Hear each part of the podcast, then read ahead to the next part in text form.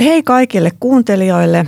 Kuuntelet Näissä pöydissä podcastia, jossa puhutaan elämää ilahduttavista hetkistä ja elämyksistä pöydän äärellä. Nimeni on Anne Ekpäri ja olen tämän podcastin emäntä. Vastaan meillä Fiblonilla brändistä, vastuullisuudesta ja viestinnästä.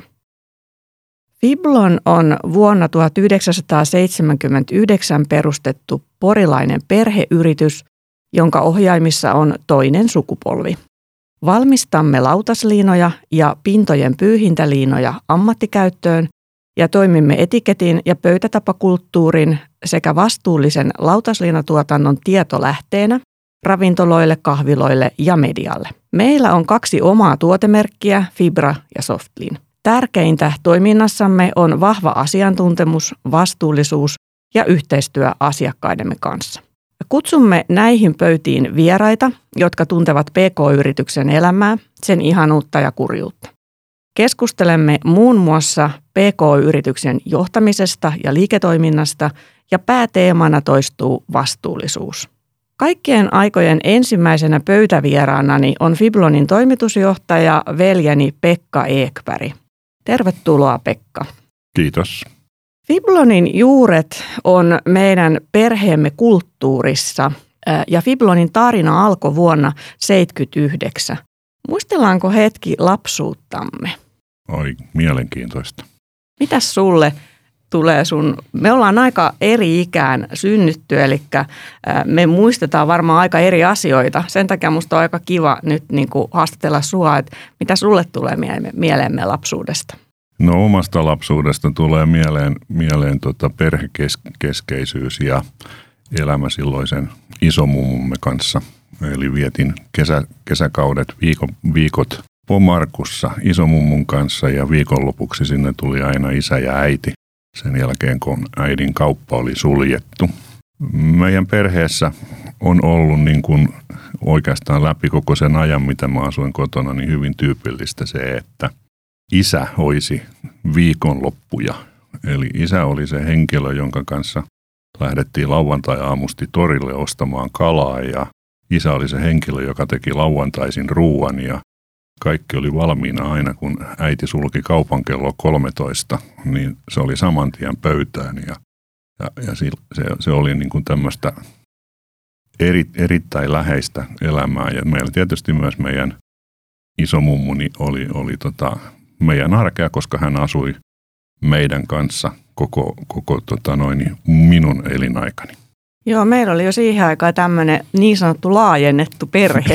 että et, totta, tosiaan äidi, äidi, äiti asu, asu toi noin, niin meidän perheen kanssa ää, meidän kummankin lapsuuden aikana.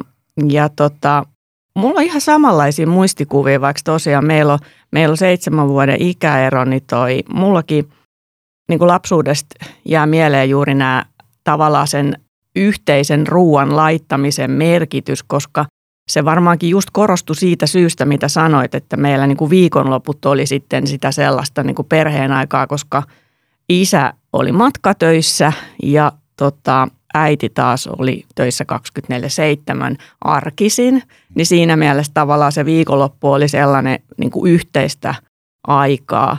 Ja tosiaan se ruoka on ollut meidän perheessä kyllä aika keskeisellä sijalla – ja mäkin muistan näitä torimatkoja ja, ja tota, siitä, kun tehtiin sitten lauantaina. Joo, ja siinä on semmoinen asia, mitä tietysti aika harva nykyään muistaa, niin 60-luvun alussa niin Suomessa oli kuuspäiväinen työviikko. Aivan. Niin se teki tietysti aikaiseksi sen, että se viikonloppu oli paljon lyhyempi, mutta hyvin tiivis. Totta. Ja tosiaan niin kuin mä oon mun omille tyttärille kertonut näistä meidän legendaarisista lauantai-päivällisistä, koska ne oli niin kuin siihen aikaan aika poikkeuksellisia ehkä siksi, että tosiaan silloin 60-70-luvulla niin tota, ei kuitenkaan ollut vielä niin paljon eri, niin kuin sellaisia erikoisia elintarvikkeita. Silloin mun lapsuudessa esimerkiksi tuli tällaiset aika huikeat jutut, niin kuin pizza esimerkiksi, että se oli ihan, ihan todella niin kuin eksoottinen niin kuin ruokalaji, kun sitä tehtiin. Ja, ja sitten niin kuin meillähän myös syötiin aika paljon tällaisia niin kuin katkarapuja ja parsaa ja kaikkea tämän tyyppistä, niin kuin esimerkiksi äyriäisiä. Kyllä. Ja tehtiin legendaarista tota, länsiranniko salattia esimerkiksi, mitä vieläkin, vieläkin toi noin, niin silloin tällä tehdään. Mm, paitsi enää ei saa niin hyvää satkaa kuin siihen Niin just, aikaan. meinasin just sota samaa kyllä muistella, että se on totta. Eli tavallaan tämmöinen niin pöydissä, näissä pöydissä kulttuuri itse asiassa on meillä jo tosi tuolla niin kuin kaukana ja tosi syvällä me, meissä niin kuin, meidänkin perheessä. Ja siinä mielessä tavallaan niin kuin on ihan mukavaa, että, että tota, nyt nämä, nämä, nämä pöydät on itse asiassa tällöin yli 45 tai 45 vuotta niin kuin myöhemmin näinkin merkittävässä roolissa meidän yrityksessä, vaikkei me sitä itse asiassa kovinkaan tietoisesti ole edes, edes ajateltu. Meillä oli myös sellainen asia, mikä on tänä päivänä hyvin harvassa perheessä enää olemassa, niin meillä oli aam, aamiainen katettuna joka ikinen aamu. Joo, toi oli, toi oli kyllä niin kuin sun ja, ja tota meidän kaikkien niin kuin sellainen etuoikeus, että iso mummu kun asui meillä, niin hän oli ottanut niin kuin oikein omaksi sydämen asiakseen tämä meidän aamupala. Ja niin kuin se Pekka oli, että sulle ostettiin iso polakka ja laitettiin niin kuin jokaiselle siivulle la, tota, munasiivut päälle ja, ja tota, pidettiin tosi iso huoli, että kukaan muu ei syö niitä. Kyllä, se oli meidän isä oli kyttäämässä siinä pöydän päässä, että jäisikö jotakin, mutta Ei se mummu pisti näpeille. Kyllä, näin on. Hienoa, kiva. Meillä oli aika vähän samansuuntaisia tuossa noita ajatuksia ja, ja tota, toi Fiblonin tarina, sehän on hirveän mielenkiintoinen ja, ja tota, tosi moniulotteinen ja sieltä löytyy aina niin kuin uusia näkökulmiakin, mutta kertoisit sä Pekka, että miten Fiblon on saanut alkunsa?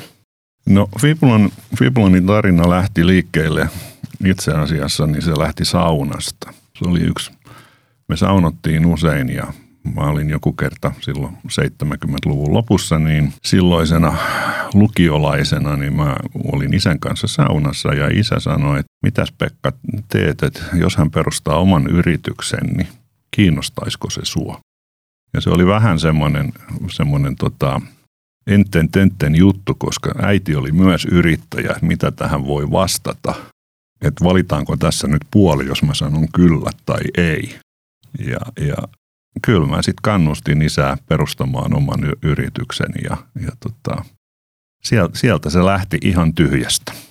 Mitä sä silloin niin ajattelit, että mitä se, oliko sulla mitään ajatuksia siitä, että mitä se voisi olla?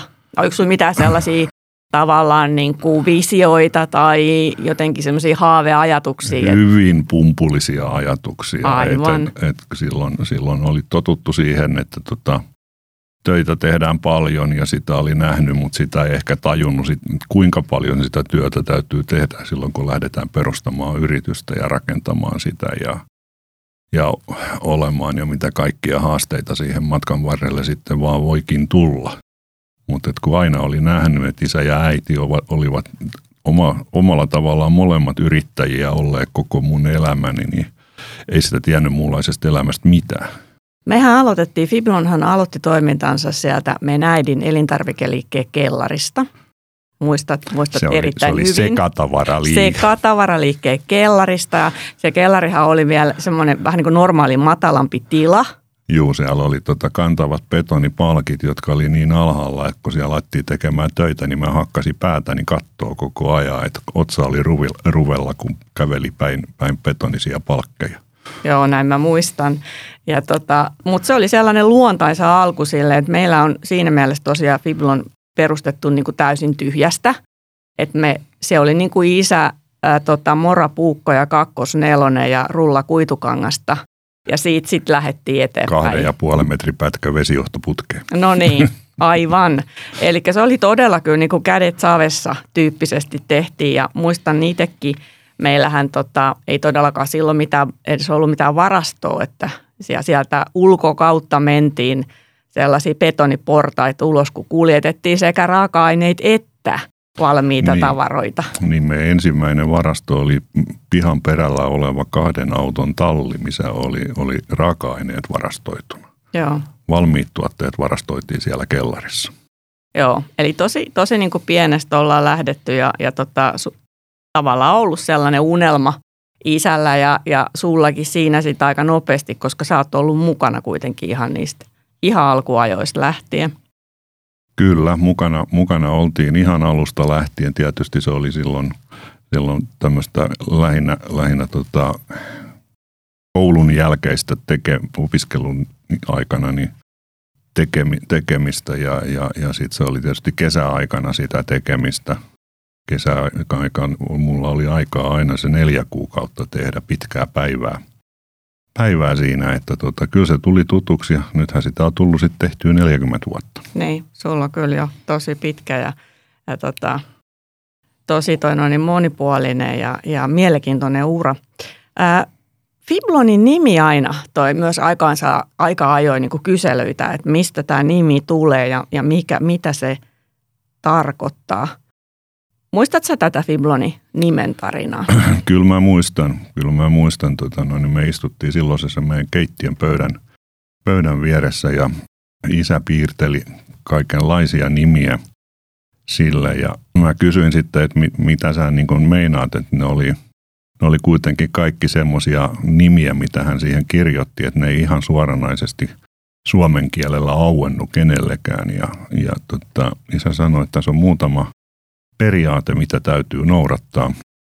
Ensinnäkin se nimi täytyy olla helposti lausuttavista kielellä kuin kielellä. Toisekseen se täytyy olla niin ää, lyhyt ja terävä, että sitä ei kukaan koskaan lyhennä, vaan se kirjoitetaan aina kokonaisena. Ja sitten sillä täytyy olla tarina, miten se liittyy tähän meidän toimintaan. Ja tämä valittu nimi, mikä oli nyt Fiblon, niin tota, sehän muodostuu kahdesta asiasta. Ensimmäinen on fiber, eli kuitu, ja lon on kuitujen tyypillinen pääte. On se sitten nailon tai mitä tahansa muuta. Vaihtoehtoja oli kolme, jotka pääsivät hyvin, hyvin tota noin, tasavertaisina siihen kisaan meidän perheen sisällä, mutta tota, tämä Fiblon oli ensimmäinen, joka me saatiin rekisteröity ja mu- muut, muista sanottiin, että ne jollain tavalla mu- muistuttaa liian tarkasti jotakin toista rekisteröityä yritystä. Joo, se on mun mielestä äh, kiva toi noin, niin, äh, miettiä tällä jälkeenpäin, että miten nappiin tämä nimi on niin kuin mennyt. Että meillä on tosiaan 79 vuodesta lähtien ollaan toimittu tällä Fiblon nimellä ja ei ole kyllä kertaakaan tullut tarvetta eikä ole edes keskusteltu – missään foorumissa niin kuin nimestä. Mä en ainakaan ei, muista, että, olisi, että, että tavallaan me on niin kuin silloin alkuna, alkuun niin kuin pystytty löytämään nimi, jolla on ollut niin kuin tavallaan sit kantavuutta ja mikä on tos, toisaalta ollut myös suuri meidän niin kuin vahvuus ja, ja täytyyhän tosi muistaa, että ensimmäiset lähestulkoon, niin kuin, no ensimmäiset 30 vuotta me lähestulkoon tehtiin niin kuin vientiä. Että se oli meille tosi tärkeä, tärkeä niin kuin – puoli myös, että siinä mielessä toi kansainvälinen nimi niin on ehkä juuri sen takia kantanut niin pitkään, että jos me oltaisiin oltu joku suomenkielinen nimi, niin meillä olisi ehkä tullut tarpeita sitten sitä siinä muuttaa matkan varrella. Joo, vuonna 80 niin meidän liikevaihto tuli 100 prosenttia viennistä. Joo. Meillähän on sillä tavalla todella mielenkiintoinen historia, että kun monet suomalaiset yritykset alkaa kotimarkkinoilta ja sitten jossain kohtaa niin kuin kääntävät katseet niin kuin kasvuun ja vientiin, niin me ollaan niin kuin aloitettu viennistä ja vasta sitten aika pitkän ajan jälkeen alettu tekemään kotimaan kauppaa. Sillä tavalla niin kuin merkittävämmässä määrin. Varmasti aina on ollut hiukan kotimaan kauppaa, mutta se pääfokus on ollut niin kuin siellä kansainvälisesti. Nythän tilanne on toista periä, että mehän on olta, ollaan niin kuin vahvempi Suomessa tällä hetkellä. Niin, tilannehan on siinä mielessä hyvin erilainen, että nuoremmat ihmiset eivät ole tietoisia siitä, että 70-luvulla ja vielä 80-luvulla niin oli olemassa kotimarkkinat ja vientimarkkinat, jotka erosivat toisistaan aivan täydellisesti. Kotimarkkinat oli hyvin kartellisoitu markkina, jossa päätökset tehtiin sellaisilla periaatteilla, joita tänä päivänä kukaan ei voisi enää hyväksyä. Niin se on kyllä totta muuten. Mäkin on tullut Fiblonille töihin vuonna 1994 vientipäälliköksi. Mm-hmm. Et siinä mielessä tavallaan niin kuin ton kyllä hyvinkin muista. Sitten Pekka, sun toimitusjohtaja kautesi, tosiaan olet ollut niin kuin firmassa töissä melko tarkkaan sieltä melkein alkuvaiheista asti ensin hiukan niin kuin osa-aikaisesti, sitten myöhemmin ihan kokopäiväisesti ja oot tehnyt monen montakin eri asiaa niin kuin päätoimisesti, mutta sun toimitusjohtajakausi alkoi vuonna 2000. Pitää paikkansa. Ää, miten sä päädyit ottamaan ison vastuu perheyrityksen johtamisesta? No siihen on varmaan tärkeänä, tärkeänä tekijänä se, että isä on opettanut meidät keskustelemaan.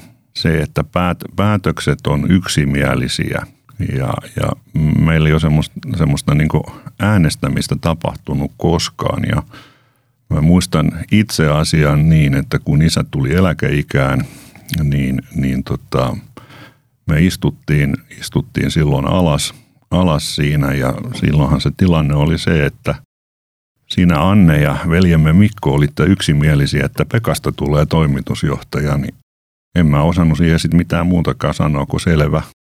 No mutta jonkunnäköinen palo sulle ehkä oli siihen työhön. On, on, on se palo tietysti ollut. Että täytyy muistaa, että mä oon ollut sieltä alusta asti mukana. Mä oon tehnyt ihan kaikkia yrityksen toimintoja, paitsi en ole koskaan tehnyt taloushallintoa. Ja, ja mä tunsin yrityksen ja sen toiminnan äärimmäisen hyvin.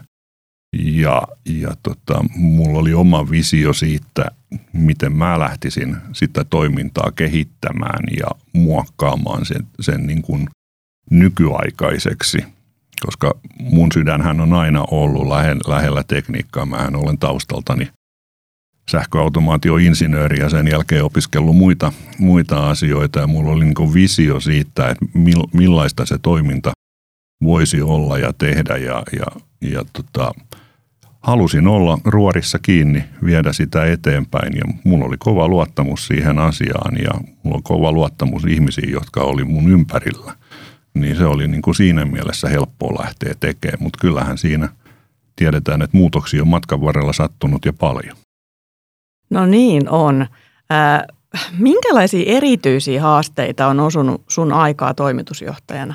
Yksi isommista haasteista on ollut se, että miten otetaan koko henkilökunta mukaan päättämään, tekemään, näkemään tulevaisuuden yhdessä – se, me ollaan oltu siinä niin, kuin niin paljon ajastamme edellä, että me ei saatu kauheasti tukea mistään ulkopuolelta. Ja, ja, ja sen luottamuksen luominen, niin sehän on ollut, niin kuin kaikki tiedämme, niin todella pitkä prosessi. Ja siitä on muodostunut aivan ainutlaatuinen kulttuuri, joka nyt esimerkiksi kantoi meidän tämän pandemian aikana, niin pysytti, pystyttiin toimimaan, koska me ollaan yksi iso perhe nimeltä Fiblon. Joo, täytyy sanoa, että sulla on tosiaan niin kuin toi runsaat 20 vuotta tätä toimitusjohtajuutta, niin, niin on tosiaan ollut niin kuin ylös ja alas niin kuin meneviä kausia, jotka on osa johtunut meidän omasta toiminnasta, osa täysin ulkopuolisista tekijöistä. Näetkö sä jotain eroa siinä, että toimitusjohtajan näkökulmasta? Onhan siinä, onhan siinä ero, eroa, mutta kun meidän kulttuuriin kuuluu se kokeileminen ihan, ihan kaik, kaikissa toiminnoissa, mitä me tehdään ja ollaan. Ja jos kokeilee ja havittelee uusia asioita, niin väkisinkin siellä tulee välillä takapakkia. Et jos ei takapakkia tule missään vaiheessa, niin silloin kaikki on tullut ilmaiseksi. Et silloin ei, ei ole ollut riittävää tahtotilaa viedä asioita eteenpäin. Mutta sitten on tärkeää myös muistaa, että tapahtuu tämmöisiä asioita, jotka ovat täysin meistä riippumattomia. Niihin ei kannata liikaa uhrata, uhrata tota yöuniaan.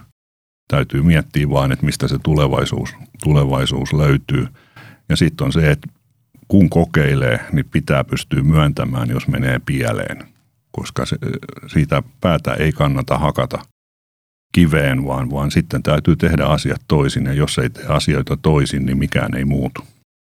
On kyllä niin naulan kantaan sanottu. Entäs parhaat hetket? Milloin on ollut erityisen juhlan aika?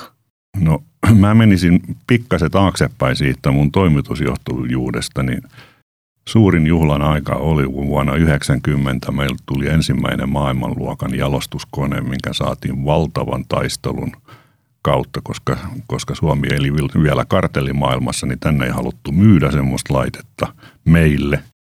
Ja sitten se, että pystyttiin rahoittamaan se, se, se ensimmäinen superlinja, mikä me ostettiin, niin sehän maksoi enemmän kuin mitä meillä oli liikevaihtoa. Ja, ja se opetti, jos mikään, että tota, kuinka tärkeää on hyvät suhteet rahoittajiin. Siitä me ollaan kyllä pyhästi pidetty kiinni. Se on totta. Toi noin, niin, ää, se, se on täsmälleen näin ja koen, koen toi noin, että se on nimenomaan yksi sun, sun toi noin voittoja kyllä niin kuin sun toimitusjohtaja aikan ilman muuta. Tää, ta, vaikka tää, tämä osa-alue, mitä sä ko, koit, että sä et ole tehnyt, niin se on ehkä ollut niin kuin kuitenkin sit se kaikkein merkittävin asia niin kuin sun toimitusjohtajuuden aikana. Ää, ehkä niin kuin, jos sun pitäisi nyt nimetä jotain, niin mitkä hetket sä koet liiketoiminnalliseksi tai liiketoiminnallisesti parhaiksi hetkiksi sun toimitusjohtajuuden aikana tähän mennessä? No meillähän on ollut semmoisia, semmosia, tota, me ollaan otettu vastaan hirvittäviä haasteita. Me ollaan saatu meidän kokoiselle yritykselle erittäin isoja asiakkaita. Ja ne asiakkaat on aina tullut sillä lailla, että niistä on taisteltu vuosikaudet, ollaan käyty kertomassa meistä ja, ja tota, ei ole saatu viestiä menee perille ja sitten asiakkaalla on tullut, potentiaalisella asiakkaalla on tullut joku merkittävä haaste omassa liiketoiminnassa ja sitten aina se alkaa niin, että voisitteko lähettää ensimmäisen rekan kahden viikon sisällä. Ja, ja se on sitten niin kuin se meidän suuri etu, että meillä on aina meidän henkilöstö lähtenyt tähän mukaan, että juu, myykää vaan, kyllä me tehdään. Se on totta, ne on ollut sellaisia tosi sinnikkäitä, kärsivällisiä, pitkäjänteisiä juttuja, mitkä tota, mistä se sitten tulee se, se kliimaksi siihen loppuun, että nyt, nyt, nyt onnistuttiin. Ää, aika samantyyppisiä ajatuksia ollut itselläkin. Ää, minusta sinun aikaa leimaa voimakkaasti positiivinen asenne, mm-hmm. tulevaisuuteen katsominen Kyllä. ja toi syvä luottamuksen henki, mistä kerroit äsken, ja jossa myös niin kuin annetaan tosi paljon vastuuta. Mm-hmm. Ja siitä se työniilo syntyy. Kiitos Pekka. Tämä ensimmäinen jaksomme näissä pöydissä on ollut minulle arvokas hetki summata PK-yrityksen elämän ihanuutta, pelkästään ihanuutta. Seuraavassa jaksossa paneudumme PK-yrityksen vastuullisuuteen. Siihen asti toivon sinulle kuulijani valoa ja iloa. Näihin pöytiin.